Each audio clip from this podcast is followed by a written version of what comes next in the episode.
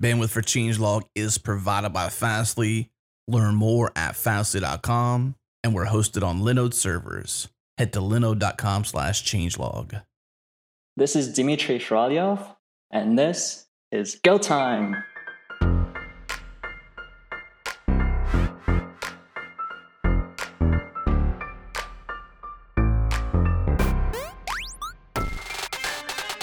It's Go Time, a weekly podcast where we discuss interesting topics around the Go programming language, the community, and everything in between.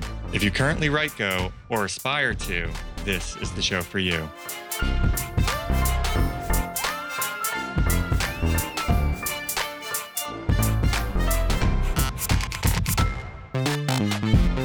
Welcome back, everybody. Uh, I know it's been a couple of weeks uh, between storms and everything. First, uh, Houston, where our studio is, and then here in Tampa, where Brian and I are, and uh, studio getting moved.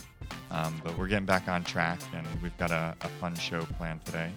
Uh, today's show, or episode number, is 58. And uh, on the show today is myself, Eric St. Martin, Brian Ketelsen. Hello. And Carlisia Pinto. No storms in California. right. Maybe I should reconsider that West Coast move. Mm-hmm. yeah. and uh, our special guest for today is Dimitri uh, Shurya. I knew I was going to butcher that. Dimitri Shurya. Why Yep. am I? See, when I'm trying to say it fast, now I can't say it. Yeah, you had it before. Shur- I know. I, you try to get that excitement up and say it fast. yeah. So Dimitri Shuryalov, Yep. Hello, everyone. better known by his Twitter handle Shurcool. Yep. I'm Shurcool on GitHub and Twitter and basically everywhere. It's great to be finally here. Yeah. So, um, for anybody who may not be familiar with uh, you and the work that you do, do you just kind of want to give like a brief rundown about who you are, what you do, kind of like your history in the Go community? Um, sure, absolutely. So, yeah, as you said, most people probably know me by uh, Shurcool. That's what I use uh, as my username everywhere. Uh, I'm a software engineer. I use Go since 2013 or so. So it's been four years now. And it's no secret, I'm a big fan of Go. I really enjoy using it. So um, these days, I kind of do something slightly unusual. I work full time on open source Go code. And um, maybe it would make sense for me to kind of go a little bit into my background, how I started. To, that would kind of explain how I got here. yes. Please do. All right. Well, um, so I got into programming pretty early on. I think around 13 or 14. It's basically as soon as I discovered that you could actually make video games, not just play them. Uh, you could do that by writing code. That's that that got me really hooked, and I kind of quickly became very interested. I started to learn more about it, and quickly progressed from like Visual Basic to others, and ended up with C++. So that was kind of my language of choice for a long period of time because when you're doing video game development, that's a you know one of the better tools. So, uh, the, and I wanted to make video games for a long time, uh, pretty much up until I got to my master's. Uh, I was doing my uh, final project there, and this was a huge project in C++. And I was working on it for many months, and you know there was a lot of pressure, there were a lot of deadlines, and I had to do a lot of things very quickly. And I felt, you know, a lot of frustration at that time because there were so many things that I had to do kind of manually and you know, in a very tedious manner. So I was using Visual Studio, and for C++, it didn't have great refactoring tools. And I was just like doing all these things. Like if I wanted to rename a variable or a function, I would have to change it in the CPP file and then the header file as well. If I were to move something, it would be a lot of like manual steps. And you know, that kind of like that kind of frustration just made me really want to work on the tools that would make my job easier or the jobs of all the programmers out there. So that got me interested more on the developing uh, tools side. So sometime after that, I, I felt so motivated to do that. And uh, I had all these ideas. I wanted to try them out. So I started working on this experimental project called Conception. And um, I really wanted to try some crazy ideas. Like, you know, I was thinking, why is it that source code is text files? Like, that is so backwards. It should be something more sophisticated. So I tried to put those ideas to the test. And for about a year after that, I worked exclusively on this project. And it was a lot of fun. It was very interesting. And I tried a lot of experimental ideas. And at the end of that year, I actually submitted it to a conference. Well, it was a competition, uh, live 2013, and I ended up winning first prize. So that was pretty cool. So what kind of happened after that is that you know this project got a lot of visibility and publicity, and it kind of helped me uh, get my first job in San Francisco, which was a place that I really wanted to you know end up or go to uh, to work sometime. Uh, so I'm from Toronto right now, and yeah, San Francisco. It's always been a dream to to go and work there because I knew it's the like you know one of the best places for technology. It's where all the startups are, all the big companies, and lots of things are happening there. So it's kind of like just a dream to go there. So um, I ended up getting a job, and um, so I ended up working uh, first at Triggit. It was a startup where we did some real-time advertising and uh, real-time bidding and advertising, things like that. And so this was a company that was just getting into uh, using Go. So one of the reasons they hired me is because I was good with C++ and Go. So I thought that you know this is a great place for me to kind of like you know practice both languages and help them kind of convert a lot of things they were doing from many languages to um, you know they had a lot of success with Go, so they started to push it to more and more projects. So after that, I worked at another company, SourceGraph. So that one uh, you may have heard of it. It's uh, you know we're, we're building tools for developers, and it's kind of famous in the Go community because of doing the live streaming or uh, GopherCon and so on. So this was a very different environment where there's a lot more open source. I was actually working on developer tools, so this was a lot of fun. But you know, in the course of uh, working in San Francisco for those three years, I was kind of always uh, saving up towards this uh, future dream of being able to just work on open source full time. So that was my uh, kind of dream of what I wanted to try next. Because you know, it's it's one thing when you have your weekends, maybe an hour or two on weekdays to uh, contribute to open source, and a whole different story if you actually have like your full time available to do it. And you know, beca- because I became such a big fan of working with Go, uh, I wanted to basically do more of that. So this this actually happened, and um, yeah, I ended up starting this um, beginning of this year, like end of last year, and I kind of transitioned. Like I left my job there and came back to Toronto and started doing this thing of kind of working full time on open source Go code. That is fantastic. That is. That's really awesome. I was going to ask you if you were being self funded or funded by a company. Yeah. But it sounds like you're being self funded, eh, right? I am self funded, yeah. So um, it's basically uh, my savings that I was uh, working on uh, saving towards this goal, and that's kind of what's funding this year. And of course, as I you know earn some money and then add to that, I can continue to do this a bit more. But like right now, I don't have uh, a concrete idea about next year. We'll see how that goes. But this year, it's definitely yeah.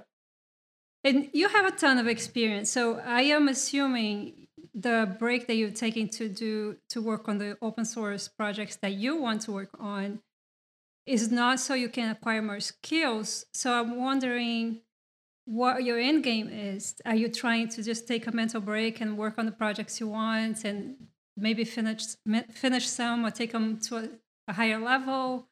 are you you don't have an end game or are you preparing yourself for your next step what is it uh, absolutely yeah um, so i i definitely have an end game and it's more of a you know sort of intermediate one step at a time uh, kind of plan rather than uh, a complete vision for where i want to be but uh, essentially, I can say that I'm just building and working on the things that I really want to exist that don't really exist yet. So I'm just kind of, uh, you know, filling uh, my own desires of like, you know, some tooling or some things in the Go uh, ecosystem that I think, you know, would be awesome to have, but they don't necessarily exist or they're not finished. So I just basically work on making the things that I want to see happen. That is the main motivation. And of course, you know, I want to maintain my skills and always learn uh, new things, get better. But it is mostly about just making things that that I want to see happen. Awesome. That is really cool. I think we need to go back and talk about conception for a little bit because that stuff was out there, way oh, yeah. out there. T- tell us, you know, since this is a podcast and we can't see it, tell us um, what conception was and what you were trying to accomplish. Absolutely.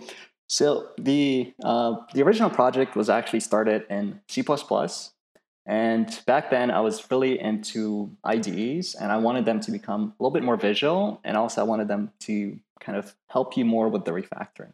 So again, when I started, C++ was the language that I had in mind as what I wanted to use, and I just saw that there are all these opportunities to you know make it easier to develop in C++. But essentially, what happened is that as I started to work on the project, um, I kind of discovered Go. Like that's like somewhere at the beginning of that, uh, in the middle of the first year of working on that project, I saw that hey, there's this cool language called Go. Uh, let me try it for the, the problem that I was solving at the time was I needed to start some uh, you know binaries, basically shell out, run some commands. And in C++, this was at the time really difficult. Like it was probably 80 lines of non-portable, really hacky and you know error-prone code. Like that kind of worked, but you just knew that this is not right. It would probably fail like if you, you know, if something happened. And it was so long that, you know, it was really hard to read the code. So when I tried Go, I, I found the OS exec package and I was just really, really impressed with what I saw there. So then I started to use Go for more things. And very quickly, Conception ended up being, um, you know, supposed to be at least an IDE for working on Go code. So it, it, it stepped away from C++. But the way to describe it, and it's definitely best to see, uh, there's a like a five minute video that I made that describes like basically everything I've done in those one one and a half years in five minutes. So think of it as a 2D canvas, like a really large, maybe infinitely sized canvas that you have a viewport into. And on this canvas, you had uh, what would I call widgets at the time, and the widgets could be basically anything. Uh, but most of it would be things like uh, maybe a file, a Go file, for example. Another widget could be a Go run widget, which would take a file widget and run it and I present the output. But then you can also connect other widgets on top of that. So like you'd have a diff widget. So you could connect that to the output of a program and then maybe diff it against the output that you wanted to produce. So the idea was that everything was alive. And as you'd make a change or you know change the code or change a connection between the widgets, it would update everything automatically. Like there would be no having to press buttons to make that happen. So as a result, you kind of uh, create things and just keep working. And then whenever you had a question about the problem you were uh, working on and you wanted to get some visibility into it, hopefully there was a widget that could help you get get that you know answer. Or if not, you could create it. Well, at least I was creating them at the time, and that's kind of uh, how it went. And given that it was an experimental project, one of the biggest uh, benefits for me or the learnings that I've done was to gain understanding for why things are done the way they are in so many ways and why seemingly bad or outdated practices like using text files that you know you'd think well this was done in the 70s like it's got to be because computers back then weren't so powerful well not really there's many ways that existing systems are really really good and people tend to like not really appreciate it, not really understand it. But when you try to create a system to beat uh, what exists, that is a great way of like finding why it works so well. So a lot of it was learning about the strengths of you know some of the ways that we use uh, com- compilers and code editors and so on in ways that they're actually really good. So you know, armed with that knowledge, I can then do like the next things that I could do would be obviously better. It was absolutely mind blowing for me when I first saw the the demos. So congratulations on thinking outside the box and and working through uh, different concepts and ideas for code editing because it, it, really was uh, just amazing to see that the first time. Oh yeah, well thanks a lot. I appreciate it, and that's that's kind of what I was hoping to do is just try to create something that would be really cool and that would you know, make uh, a lot of sense when you see it. But it's definitely it's not easy, but the things that do work well, it's it's always great to see it. So you know, if I can inspire people, that's that's an awesome thing as well. The good news is, um, I think of two things when I think of your name. The first is conception and how awesome that is, and the second is, isn't that the guy that put packages in gists in GitHub?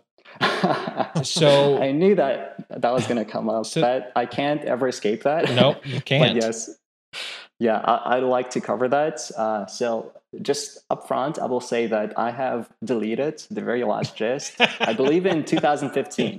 so, awesome. from that point forward, the only gists that still exist are, you know, people's old code. Maybe they've copied it or forked it or vendored it or whatever, and so on. Like, none of my code has gists anymore. But yes, I did that. And again, that was um, an experiment that I ran. So, when I was doing it, I was kind of well aware of the downsides of it. Well, you know, maybe more so after some time. But it was a thing that I wanted to try because there were also advantages to putting some code in gists. Because uh, imagine you want to have a function shared between two projects. And you want to do this like, you know, in maybe a minute and a half. Like you don't have time to go through the whole process of creating a new Go package and, you know, making it really nice. Like you just want to do this really, really quickly. So a gist was perfect for that. And what actually made it work is that I had a widget in conception that you know I could just pr- press a button and whatever I pasted into a box would automatically become a, a gist. It would put it into my Go path. Like it would do everything in one button press. So that is the reason why it was kind of efficient uh, to create a lot of codes for sharing between projects at the time. But over time, I saw that you know it's great for the initial prototyping. It is not good for maintenance. It's bad that the gists have like numbers as the mm-hmm. package name. So it is not a good practice. And over time, I refactored all the code that I needed to have like really idiomatic, nice package names, and you know, it'd be the kind of code that you know people should say, yeah, this is uh, something I could actually import in my project. So yes, they did exist then. They no longer do exist, and if you see them, please delete them. I think you should wear it with pride. Why not? I do. Yeah. Why not? Uh, I want us now to take a moment and discuss if it's gist or gist. no, I, know, I, no, I don't. I'm kidding. Then we have to start talking GIF. about GIF yep. or GIF. Yep. It's yeah. the same yeah. question. It's can't no. do it. but you know, I say GIF and gist, so oh. it cannot be the same. Yeah, I do too. That's yeah, right? I think that makes sense. See, let's let's not go there. Okay. um, yeah. I do want to talk about though because it's to me it seems like such a big deal what you're doing taking time off and to work on your on, on your preferred open source projects the ones that you really want to make sure happen and i want to there's there's so many projects you're involved with but i do want you to talk to us about your top three starting from the most important the ones that you really want to make happen mm-hmm. and why and where are you at that project and are you getting help? How sure. is it far from being completed? What is what does completed mean? So tell us. Sure sure. So i don't think i have like a very uh, kind of a nice um, disconnect between the different projects. A lot of them are interconnected in some ways and a lot of them are kind of these umbrella projects where there's you know maybe something higher level and lower level but let me say that right now, I think we're in a very, very interesting point in time. So, you know, the, the language Go came out relatively recently. Like it has been almost like 10 years now, 10 years, yeah. But it is relatively new. And uh, just maybe a few years back, um, yeah, on the back end, we had a whole different set of languages that people could choose from. But on the front end, it's always been that JavaScript was kind of the only officially supported language because that's the only language that browsers support. And that has started to change recently. And one of the ways that it has started to change the most, in my opinion, is um, there's, well, there was uh, ASM.js, that technology first. But what is happening now is WebAssembly. So, in my opinion, this is a really awesome and kind of important uh, point in time because it means that hopefully soon more and more people can start to see that there's now the choice of what language you use inside the browser, uh, what kind of technologies you use to develop your front end stuff. And I really want to see Go play a more important role here because, in my opinion, Go is just a really great language. And I mean that in a general way. Like, I don't think it's great for making web servers, even though it is, but it's, it's great for many things. So I find that it's great even for doing front end stuff. And I've been testing that theory for the last two years, I think. And I'm still very, very happy with it. So I'm continuing to push that uh, in that direction. But because of that, I think WebAssembly and Go are important. So that is kind of what I'm thinking about. And that's like one of my top priorities. I want to make that as much of reality as possible over the next few years. Now, is there anything currently that's compiling or transpiling to WebAssembly from Go? Is, does GopherJS do so, that? Uh, the situation right now is that if you want to write your front end code in Go, you have a really uh, good option, and that is GopherJS. But GopherJS goes directly from Go code to JavaScript. It has nothing to do with WebAssembly. And the thing about WebAssembly is that it's a very, very efficient, wall level kind of bytecode virtual machine, uh, stack machine um, kind of language. So the idea is that you really want to target that with uh, with a powerful compiler. So things like CLang, uh, GCC, like those kind of compilers, they have a great opportunity to produce WebAssembly code. You don't want to do it completely from scratch by hand and so on. So what makes GopherJS do what it uh, does is that you know it's basically completely uh, it revolves around Go and JavaScript. So if you were to try to add WebAssembly support to GopherJS, you're basically starting from scratch.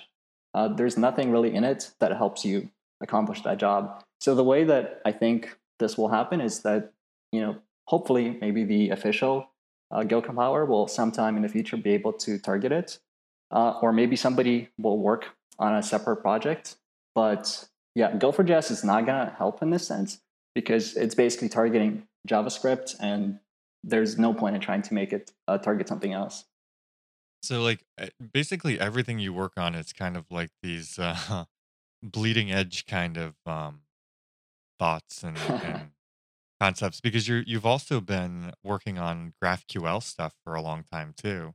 Oh so yeah, so uh, GraphQL it's something that I've somewhat dabbled in recently, and I'm mostly done with that effort. But uh, what I saw this happen about four months ago, three months ago, um, at that time, uh, GitHub announced that their next uh, version of the API, version 4, it's going to use uh, GraphQL. So this is uh, the technology that, like, for anyone who hasn't uh, heard of it yet, it's a technology from Facebook. They've kind of made it for their own APIs because REST wasn't really cutting it, and they wanted to kind of push the envelope. So it's a way of building your, you know, website's APIs and then kind of being able to make these really efficient queries that just give you the exact data you want and nothing else. So when GitHub announced that their next API is using this, that's when I saw that like this is actually technology that's now picking up steam, and you know it's kind of more useful to have support for it. And I saw that in Go, uh, there were a couple packages that added the well that, that implemented the GraphQL uh, server side, so you could have your GraphQL server written in Go, but there was absolutely nothing for the client. And you know that's when I saw that there was this opportunity to work on a client, and I I've done a little bit of research and I tried a few things, and I saw that okay, if I spend maybe a couple of weeks, I could have a working client that is you know like I saw that there's quite a bit of work, but I could also I saw that I could do this in that amount of time, and I thought it was worth it, like to make it so that there be a Go client for GraphQL that people can use. And that's sort of uh, where things are right now. I've created it. It has some to dos, but it's mostly done, and the to dos that can be completed over time. So, like the basic functionality works, and anyone can use it. That is pretty cool. GraphQL is pretty cool. Yeah, it's it's one of those technologies that um, always seemed really really fascinating, and uh, I was always looking for the the nail for that hammer. You know, like, yeah. It was yeah. So I was somewhat fortunate in that very recently, like maybe just two weeks ago, I actually had the chance to use it for real in a project. So up until that point, I've only been testing it. Like I've written programs that would just do various things for testing purposes, never really using it uh, to like serve any kind of concrete needs. But you know, then when I had a chance to actually use it, I was really nice. Like it was a pleasant experience. Uh, one of the kind of things about it, one of the properties of GraphQL is that it's very type safe. And I, I really enjoy that property of Go. And it was this was really, really nice to see it here as well. So you have like really great, strong type safety, and it just it makes things like autocomplete help you a lot more. And the code that you write, you can kind of see that like this handles all the cases. There's nothing unhandled here. Yeah, it was just awesome to use it.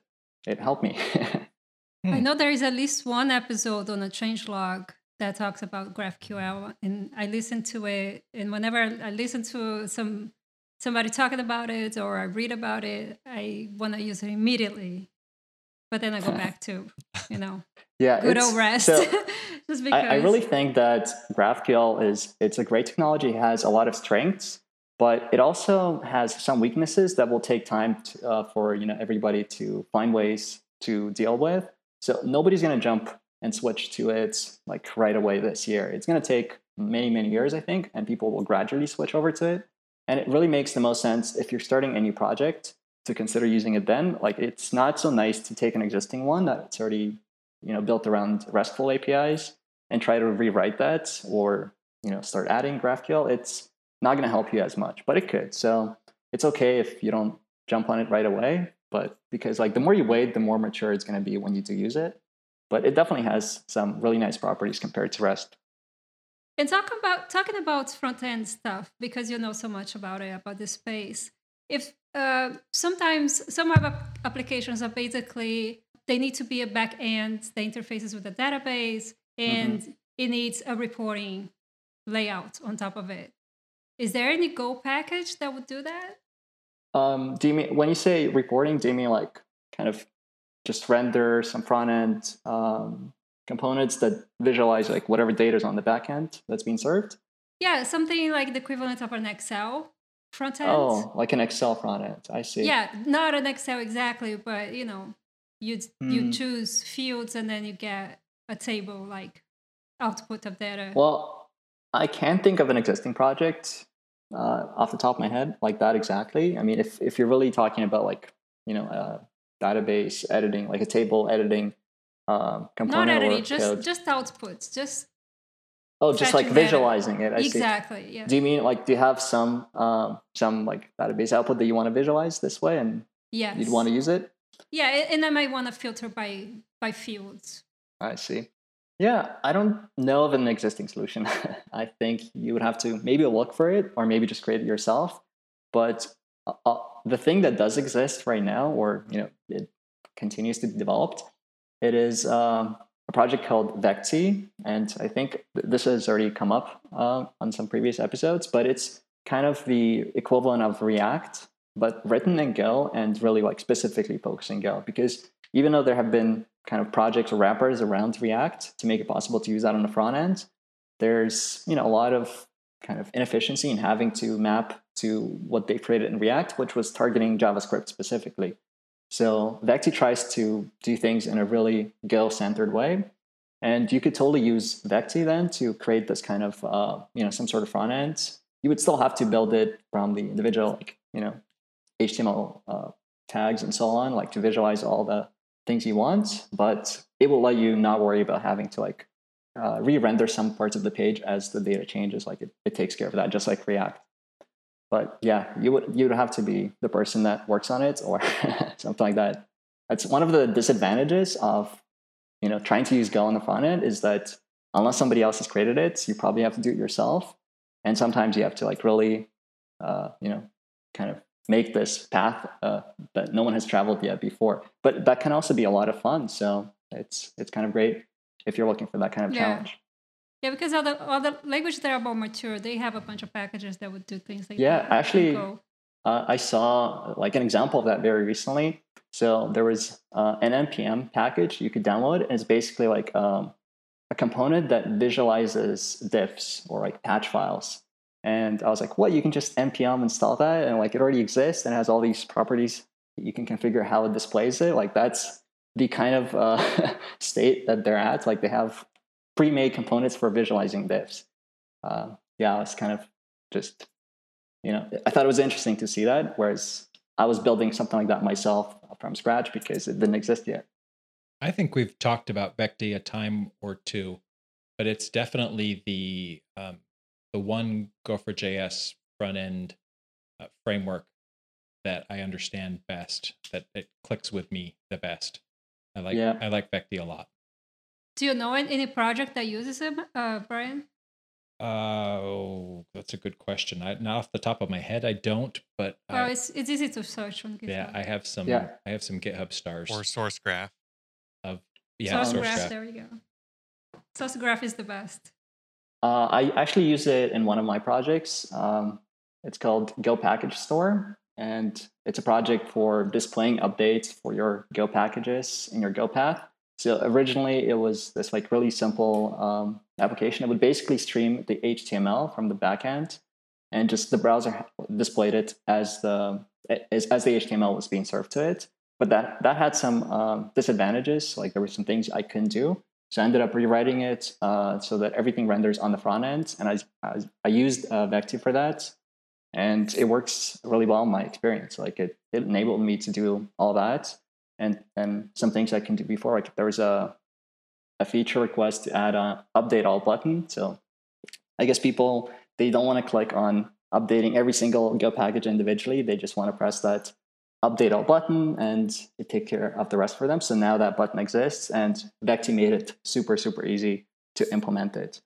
Um, but it's also a package that is kind of in development. So there's still some changes that are being done to it. And they're always looking for ways to improve things or do things better. So it's still, you know, somewhere in its medium um, kind of milestones, I'd say. But it's definitely usable. Like you can start using it today and it works well as long as you're willing to update your code should something change. One of my favorite examples of a Vecty app is the Go Play Space. Oh, it looks like somebody just posted that into our Slack too. That's Oh, at yeah. github.com slash IAFAN slash Go Play Space altogether. And it's a, a like a Go playground that has lots of extra cool features and it's it's really slick. Yeah, that's a really great example of it. So, um, I'm I started a- our our timer a little late, so I think we've got a time for probably a couple more things, and then we can roll into projects and news. Um, one thing I'd like to so uh, at GopherCon, this was kind of discussed, and I saw this morning too. So for everybody who doesn't know, while while we're sitting here on this show, Gotham Go is currently going on, and I have FOMO. Lots But- lots of it, yes. So, you know, I saw a couple of posts, uh, especially um, with regard to Steve Francia's talk about kind of like the state of Go. Um, and there's kind of been like everybody's talking about like Go 2 and things like that. What's your take on that? Like, what what would you like to see happen? What would you like to not see happen? That's a great question, Dimitri. Yeah. so I definitely have um, you know a very specific way in which I enjoy using Go, and that's like one of the ways at least. And that's I appreciate it for its simplicity and it kind of gives you the really really well thought out basic building blocks and kind of lets you do the rest. So it, like that really works well with the way that I like to approach things. So I definitely like the opposite of what I want is Go to becoming basically the next JavaScript, completely changing it, uh, adding generics, all these new features. Like I don't want to see new features. Uh, I just want to see stability and you know Go continue to be simple and you know it can of course address things like basically the talk that Russ Cox gave about how they're planning to get to 2.0 sounds amazing to me. So he said that uh, it's not going to be this major jump, but rather like they're going to work on everything that has to happen um, that is still backwards compatible. So like the next many years of releases will just be like incremental changes to make 2.0 possible, but still be 1.x, 1.11, 12, and so on. Yeah, I really kind of like that approach. Like that it was very likely that it could be like, well, 1.20 is Yeah. now 2.0. Yep. You know? And, and it's not like a big, big uh, dramatic change. It's like a smooth transition. So that sounds really awesome. And yeah, I, I think uh, there was another talk that Brad Fitzpatrick uh, gave about how like as Go matures, it kind of becomes asymptotic, asymptotically more uh, boring. But that is a great thing, and he definitely makes a strong argument for it because like the excitement happens at a higher level. Like it's the projects you build, it's the libraries you build, it's how you use Go. That's where the excitement is. But Go itself, like it doesn't need to do more things because one of the you know when people think about like why not add these features, why not do this and that, uh, you have to consider all perspectives. And one of the perspectives that's often overlooked, it's how this feature will interplay on the tooling. It's how it's going to affect the kind of things you could kind of uh, use Go for, or how you could maybe generate code, or the kind of questions you can answer about code bases. So one of the goals of, of Go is to be able to create uh, code or projects that scale really, really well and that scale across complexity of the project, scale as more developers work on that code base. And these are things where you know you don't necessarily want all the latest and you know fancy features. It's it's the opposite. Like you just want it to do what it does really well, and you know continue to scale that way. I think that works really well. So it's actually really interesting because um, I just left um, Velocity and Brendan Burns did a talk, and this was Kubernetes focused, but it's along the same lines. You know, he talks about kind of like the evolution of things, right? Like we have a problem, we invent something to solve the problem, then it takes a while for that to kind of like stabilize and mature and for patterns to um, evolve from that. And then we build a layer of abstraction on top of it, right? Like first there was machine code, then there was assembly, and then you know we kind of built C and C on top of that. And um, you know the the the takeaway from his talk was really um, you know that like the way we're building distributed systems, even with Kubernetes, is like doing it in assembly language, right? But I think that the the point is still kind of the same with Go right now. Is like it doesn't need to be uh, fancy and and brand new and all kinds of stuff crammed in there because then it it never matures to a point where we have consistent patterns where we can build that layer of abstraction on top. And the innovation always comes from the level of abstraction above right? We can build significantly better systems now in languages like go than we ever could in assembly. Um so yeah kind of to your point like we, we want it to stay fairly stable and like let's figure out the the patterns. Yeah absolutely. Um there was um, one of my kind of favorite quotes uh, because I said that like I value simplicity. So there's one quote that I found. It's by Frederick Chopin. He was this uh, Polish pianist from the early 1800s, and he said that simplicity is the final achievement. After one has played a vast quantity of notes and more notes, it is simplicity that emerges as the crowning reward of art. So I, I really resonate with that because uh, you know it's when you're working on a project at first, when you don't quite know what it's going to be or how you're going to achieve it, you end up doing a whole bunch of things and you try to learn about it. And then once you have it finished, that's when you start to understand it better. And then only after all that insight, you can actually maybe simplify it and come up with the final solution, which you couldn't have started with because like that simplification, it was possible because you understood how things work. So similarly with Go, it's you know many things that it many of the language, programming language features it has they're just they, they seem to be from um, decades ago but that's because like it really took all those insights from the languages and the developments that have happened before it and like applied it very carefully. So that's it's it's really interesting how that works but yeah you don't get to simplicity right away. So i've i've been reading a lot of code lately that is written in languages that have generics and I know that it's been said many times that Go was written specifically or designed specifically to be a language that's easy to read and understand. And after dealing with these languages, and I'm not going to mention any names because this isn't a language war thing, but I do really appreciate the fact that Go doesn't have generics because it makes it truly harder to read what's going on. Yeah. Yeah. I agree with that. I've got um, another example of um, this was a feature request uh, that went uh, into the issue tracker, and I just wanted to share a perspective on like how adding something that seemingly makes your life easier may not do that. So like the feature in question was about being able to like have build tags for test files. So you could have a test file that, or rather, so you could exclude things or include things only when you're testing or not. Right? Like right now, it's just underscore test. That's the only way, but the feature request was about also being able to use build tags.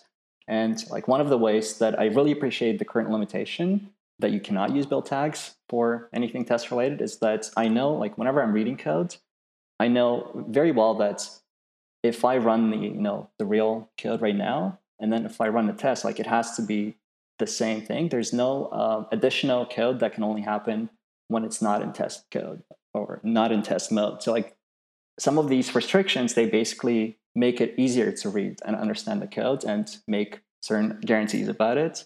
So it really, it really helps. Like the readability is definitely prioritized and that's one of the best features of Go, in my opinion, as well. hmm Yeah, so I understand that gener- I've worked with languages that did generics, and I understand that makes some things simpler. Not sure if there are things that can only be achieved with generics. I'm not that knowledgeable, but I am still not convinced that that would anything that would be simpler by using generics or, or easier or shorter to write would trump the readability feature of Go. Yeah. I think it's Yeah. a very personal thing, maybe. Well, and we have to keep in mind that in programming languages and in software engineering as a whole, we always have to make compromises. Like you can't have absolutely everything. So you have to make sure that you balance what you have and what you don't have. And sometimes it means like saying no to things. Sometimes it means, you know, not doing what you want because you understand the like the greater uh, benefit. It's it's worth it. So, you know, we we have to like remember the positive side of saying no. I think you can have everything. Isn't that what Scala is? uh, yeah. I mean, actually, C++ No. these days, like all the latest uh, revisions, the C++ 17 and the later ones, like it feels like they're really, it's a great example of like what happens when you have everything under the sun in it. Like, sure, you can do all those things, but, you know, I wouldn't want to review uh, that kind of code or like maintain it. So You, just, you don't have yeah, everything because you don't have the readability. Come yeah. on. And like, go go read so some much. C++. It's like you have to, like, well, let's look at the header to see what this does. And So I, I wanted to measure this. So this morning I ran this program. Uh, it measures lines of code, and I saw that like I have uh, more than hundred thousand lines of Go code uh, in packages that I support daily. So like these are packages that if somebody has a bug or if it fails to build or something breaks, I would within 24 hours like respond to that and follow up on it. Like I feel very comfortable doing that. And there's just no way I could deal with so much code written in you know something else where I wouldn't have all these kind of guarantees and the simplicity that Go offers me. Like I feel like it's that kind of uh, the ability to maintain so much Go codes that is enabled by Go itself. Yeah. I couldn't have done it otherwise. yeah. Amen. I- I think I think uh, lines of code in Go is misleading because I think Go is very um, what do I want to say? Dense, vertically dense is what I want to say. Uh, but what's if you read ten lines of code in Go, there's very little there. It's just that it's very there's a lot that's happening on a vertical space, but there is not a lot of that's happening in that vertical space. So a hundred lines of Go compared to a hundred lines of another language, yeah, there's a- a lot less happening in that hundred lines of code in Go. Yeah. But maybe we're achieving more. I'm not sure, but there's definitely a lot less because there's more going on vertically. No, and that makes it easier to read. Yeah, It- you can see everything that happens. Like it's all right Yes. in the code in front of you. There's no necessity to like jump into maybe there's a macro defined or something else. You don't have to jump or maybe an operator has been overloaded. None of that. You just know that it's exactly what you see. Yes. And you are a, a maintainer for the Go language, right? Uh, so I'm a uh, let's see what's the right uh, word for it. I'm a contributor, I believe. So I contributed to the project. I do have like the you know, hmm, I think reviewer maybe bit, so I can review uh, Kill that goes in. But uh, of course, uh, they have it so that th- there's always like a package owner, so that person has to make the final call if a change uh, that goes into a certain package goes in or not. So we're probably running short on time a little bit. Um, do we want to jump into kind of projects and news? I know there's one particular news item that we need to make sure we cover. Absolutely. Sounds good. Okay, so we should start off with the most important thing, which is uh, there is uh, re- security releases Go 1.9.1 and 1.8.4. If you are running 1.9 or 1.8, please update. Um, I think it was like two different security issues those solved for. Yeah, one of them Um, was NetSMTP, and the other was a nested Git vulnerability. If you tried to check out a Go package into another Git repository, that you could cause a code execution exploit. Yeah, so don't uh, go get packages you don't trust until that update, Yeah. and probably not after either. Yeah, yeah, you probably shouldn't trust those anyway. Uh, almost every language has that because there's execution that takes place, right? Like if you go install something, like you don't have control over. I, actually, Go I think is better in a sense because when you go get something, it only it does the download, the checkout, and then also maybe it builds it, but it doesn't actually run any of that code Mhm. until you go test it, for example. Yeah, but you could have um like generators and things like that with build Right. so that So unless you go generate, you wouldn't be executing uh, any of their code. Uh, I guess that's true too. So like this bug was really the only way to have somebody where uh, you could go get and be compromised. As far as I know, there's no other way to do it. All right, so interesting projects. So Skylark was released uh, this week, and that looks interesting because it's a light version of Python, but it's written in Go, and it looks like it's going to be used for Bazel, which is Go's build. Or, I'm sorry, uh, Google's build tool uh, to replace the original version of that scripting tool. And I now I don't remember what the Python version is called but it looks like a really interesting project because it's embeddable in Go. So it- could be used nicely for building DSLs, for building configuration languages, etc. Uh, the original Python version was also called Skylark. In, there was um a new um Lua interpreter too that came out in Go. There was. Um, I I I have to pull up the link. I'll make sure it's in the show notes. But yeah, uh, there was there was a couple a few years ago that I remember using. Um, but yeah, I I had seen something come out where there's a new one. So this one, I think it's targeting Lua 5.3, which is one of the more uh, recent versions. And I think the previous ones maybe didn't do that. So like that's the exciting part because most people actually want to use the later version. Nobody wants to use old languages. well, they apparently changed a lot between the point releases. So like it's more like almost like a new major version actually. Yeah, I actually haven't kept up with Lua too much. It's interesting because like earlier in my career, I used a lot of Lua, now not so much. So the question for you is uh, why did you? Oh, somebody already posted the link in our Slack. These guys are on it. Oh, yeah, I was just pulling up the link Damn. too. So why did you use a lot of Lua though? What was the thing? What was the problem you were solving with Lua? For me, it was scripting inside Nginx with something like OpenResty. Yeah, so there's that, but then there's also things where like you might have in your application where you have some sort of like DSL you need to create, um, like rules engines or something like that, and maybe you don't want to uh, have to build your own things. You just kind of support Lua. So and and I know like video games use it too. Yep, that's where I've seen it used most. But that was a while ago, but it was one of the best use cases for it, just scripting everywhere. It's just super fast to embed in something and give somebody you know close to um, a real language to work with. Yep. And there's pretty pretty easy ways to sandbox it where the code they execute doesn't really have access to like the full uh, implementation. I would love to see some code examples of a Go application that embeds a Lua scripting Mm. language to do stuff. So that's my open challenge to you internets. Send me an example of that. I want to see it. Now I'm gonna have to come up with something. Well, You don't have I'll think of something. you don't have to make up one. I just want to see a, a real life application. Oh, Not okay. a fake one, Eric. A real one. if they exist. All right. Um, so another cool um tool that I saw come out, I'm I'm guessing the name is called Colly, the dog. Um, it's github.com slash ASCII moo slash C O L L Y.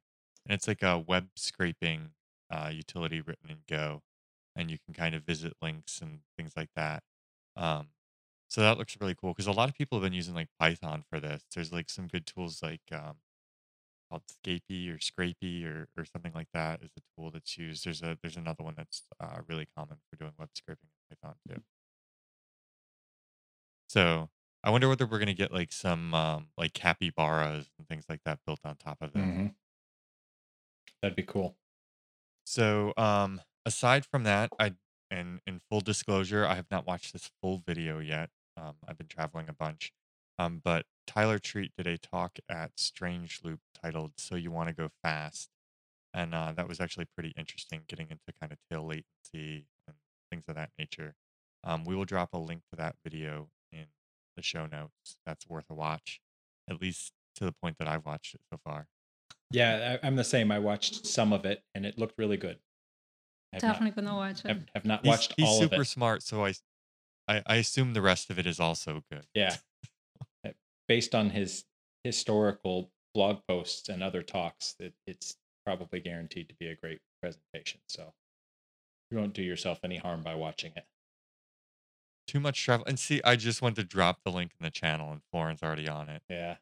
What does everybody even need us for anymore? Frickin' Florin. All right. So let's roll into Free Software Friday.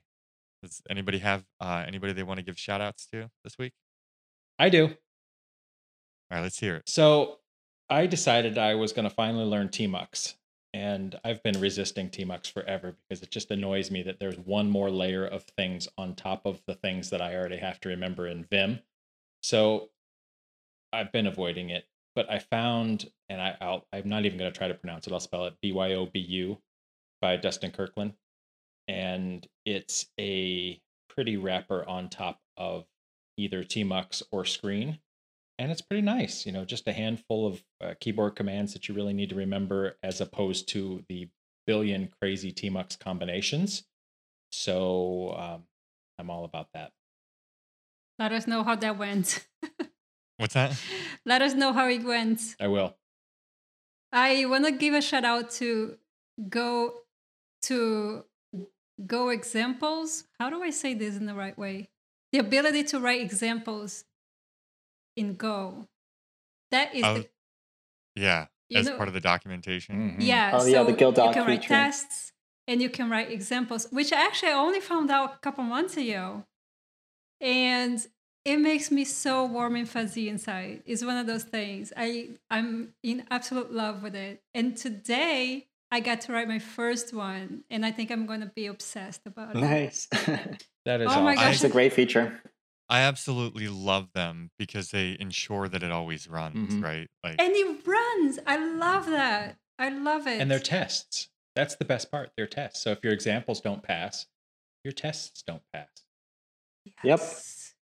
and you end up basically breaking the build if you break the API. Your examples don't match anymore. Yep. And it's so helpful for people um, who don't know your code base. They oh this like you can you can just you can populate a ty- uh, one a type and run and, s- and the output is right there. You I mean you don't even need to run. It's just right there on the file. So cool. We- We should look up who implemented that just so we can give them a huge shout out. yes, whoever you are, you're Props. amazing. You know- Thank you. Odds are pretty good it was Brad. All the outside the box stuff in the Go team comes from Brad. Let's be honest. You can quote me in that on Twitter. Go ahead. It's okay. He's on parental leave right now. yeah, you can tell he's missing. There's, it's kind of it's- he's it's- not around. It's so quiet. well, Well, I he, can tell at least. he he was the one that uh, pushed for the patch release for the security update. That probably wasn't going to happen if he hadn't pushed it too hard. So even on paternity leave, even with a newborn, Brad's taking care of business. Shout out to Brad. yep. Shout out to Baby. We like baby gophers. Always. And you know he's uh, growing up surrounded by tons and tons of gophers. it's kind of awesome. Yeah, my household has so many gopher things in it. It's not even funny. People have to think we're like the oddest family ever. Well, now I feel uh, pretty good because I've got a bunch of them too. Like, what is their obsession with cartoon gophers? I don't get it. um, I've got a project in mind. Awesome. So uh, this is Gopher CI by Bradley Falzon. So he made this kind of continuous code quality uh, CI system of sorts, and it's specifically for Go. So able to run a bunch of the static code analysis Go tools like static check, um, Go vet, Go simple, uh, all the ones that are made by the community, and of course the official ones. And the idea is that it's very, very simple to use. You just it's easier to use than Travis CI, for example. Mhm. So you basically um, enable it for your GitHub username, and then all your Go projects will start to benefit from it. So when when you push um, a pull request or somebody else makes one, uh, if there are any issues found by those tools, it will kind of leave a comment and let you know. So uh, Bradley Falzon like worked on creating this, and he's developing it further, and it's just a really awesome Go project. So I'm r- really glad that it exists, and thanks to him for making it. Yeah, it's crazy cheap, and we got to give a shout out to all the gophers down under. So, uh, Yep. down where the toilets flush in the other direction. Thanks, Bradley. And I'm also a huge fan of the fact that uh, he made the project open source. So even though so basically the way it works is if you want to run it yourself, you can just do that. It's open source, download the codes, put it on your server, and run it. But if you want uh, the convenience of having a hosted version run your codes, you pay the you know four dollars a month for the personal uh, version or something like that, and then you don't have to do it yourself. So it's kind of like the best of both worlds, in my opinion. Yeah, and it's it's evolved quite a bit. And um we actually have him on the list of people we're gonna try to tap to get on the show too Very cool. Nice. to talk about it. So Yeah, so I watched the repository where he develops the new features, and like it's just really cool to see the things that are happening. And you know, he makes all the codes really high quality before merging it, so it's great to be able to see that. So for mine, I uh I don't have anything new that people haven't heard of before, but it's it's new to me. So I'm gonna give a, a shout out to VS Code and Ramya and all the people who contribute to the Go plugin Awesome. because I promised her when we had her on the show just before GopherCon that I would give uh, VS Code like a solid go because I've been a Vim user for so long and uh, past couple weeks I've been using that kind of exclusively for both kind of like blogging and writing code and it's it's pretty sweet. I'm undecided if I'll stay because I still I, I I have withdrawals from Vim, but Hmm. if if I left them for anything, it would probably be VS Code. So did anybody have any more shout outs or do we want to wrap this thing up? Hmm. I think we're done. I can do one more quick one. Yeah. So this is more for a open source contributor. So this will be to Glenn Lewis. So he helps a lot with the Go GitHub Go package. It's the Go client for GitHub's API. And he basically makes sure that like the PRs get reviewed and merged. And like without him, I'm not sure what that project would do. So huge thanks for all his work. That's Glenn Lewis. Awesome. So Dimitri, just please add a, add a link for. To Oh yeah, a good idea. Thanks. And we'll we'll make sure to get the all this stuff in that we mentioned into the show notes. Um, so I think with that we're we're probably about out of time. So we're gonna wrap the official show up and then, you know, as always we might hang out and uh, take some questions from the live listeners. Uh, so if you happen to be around at 3 p.m. on Thursdays Eastern time, uh, and you join us in the Slack channel, get to kind of interact with us before and after the show. Um, so with that, thanks everybody for being on the show. Huge thank you to Dimitri for coming on and bearing with us through all of the delays and rescheduling and reworking the way we record episodes temporarily. Hey, I'm really glad to be here. Thanks for having me. Thanks so much for coming, Dimitri. So um, you can find us on Twitter at GoTimeFM or GoTime.fm online. Um, if you want to be on the show or have suggestions for guests or topics, um, the best way to do that is file an issue on our GitHub repo, which is github.com slash GoTimeFM slash ping. And with that, uh, bye everybody. We'll see you next week. Bye. Bye. This was a great show. Bye. All right, that's it for this episode of Go Time. Tune in live on Thursdays at 3 p.m. U.S. Eastern at changelog.com slash live. Join the community and Slack with us in real time during the shows. Head to changelog.com slash community. Follow us on Twitter. We're at GoTimeFM. Special thanks to Fastly, our bandwidth partner. Head to fastly.com to learn more. Also, Linode. We host everything we do on Linode servers. Head to linode.com slash changelog. GoTime is edited by Jonathan Youngblood, and the theme music for GoTime is produced by the mysterious Breakmaster Cylinder. We'll see you again next week. Thanks for listening.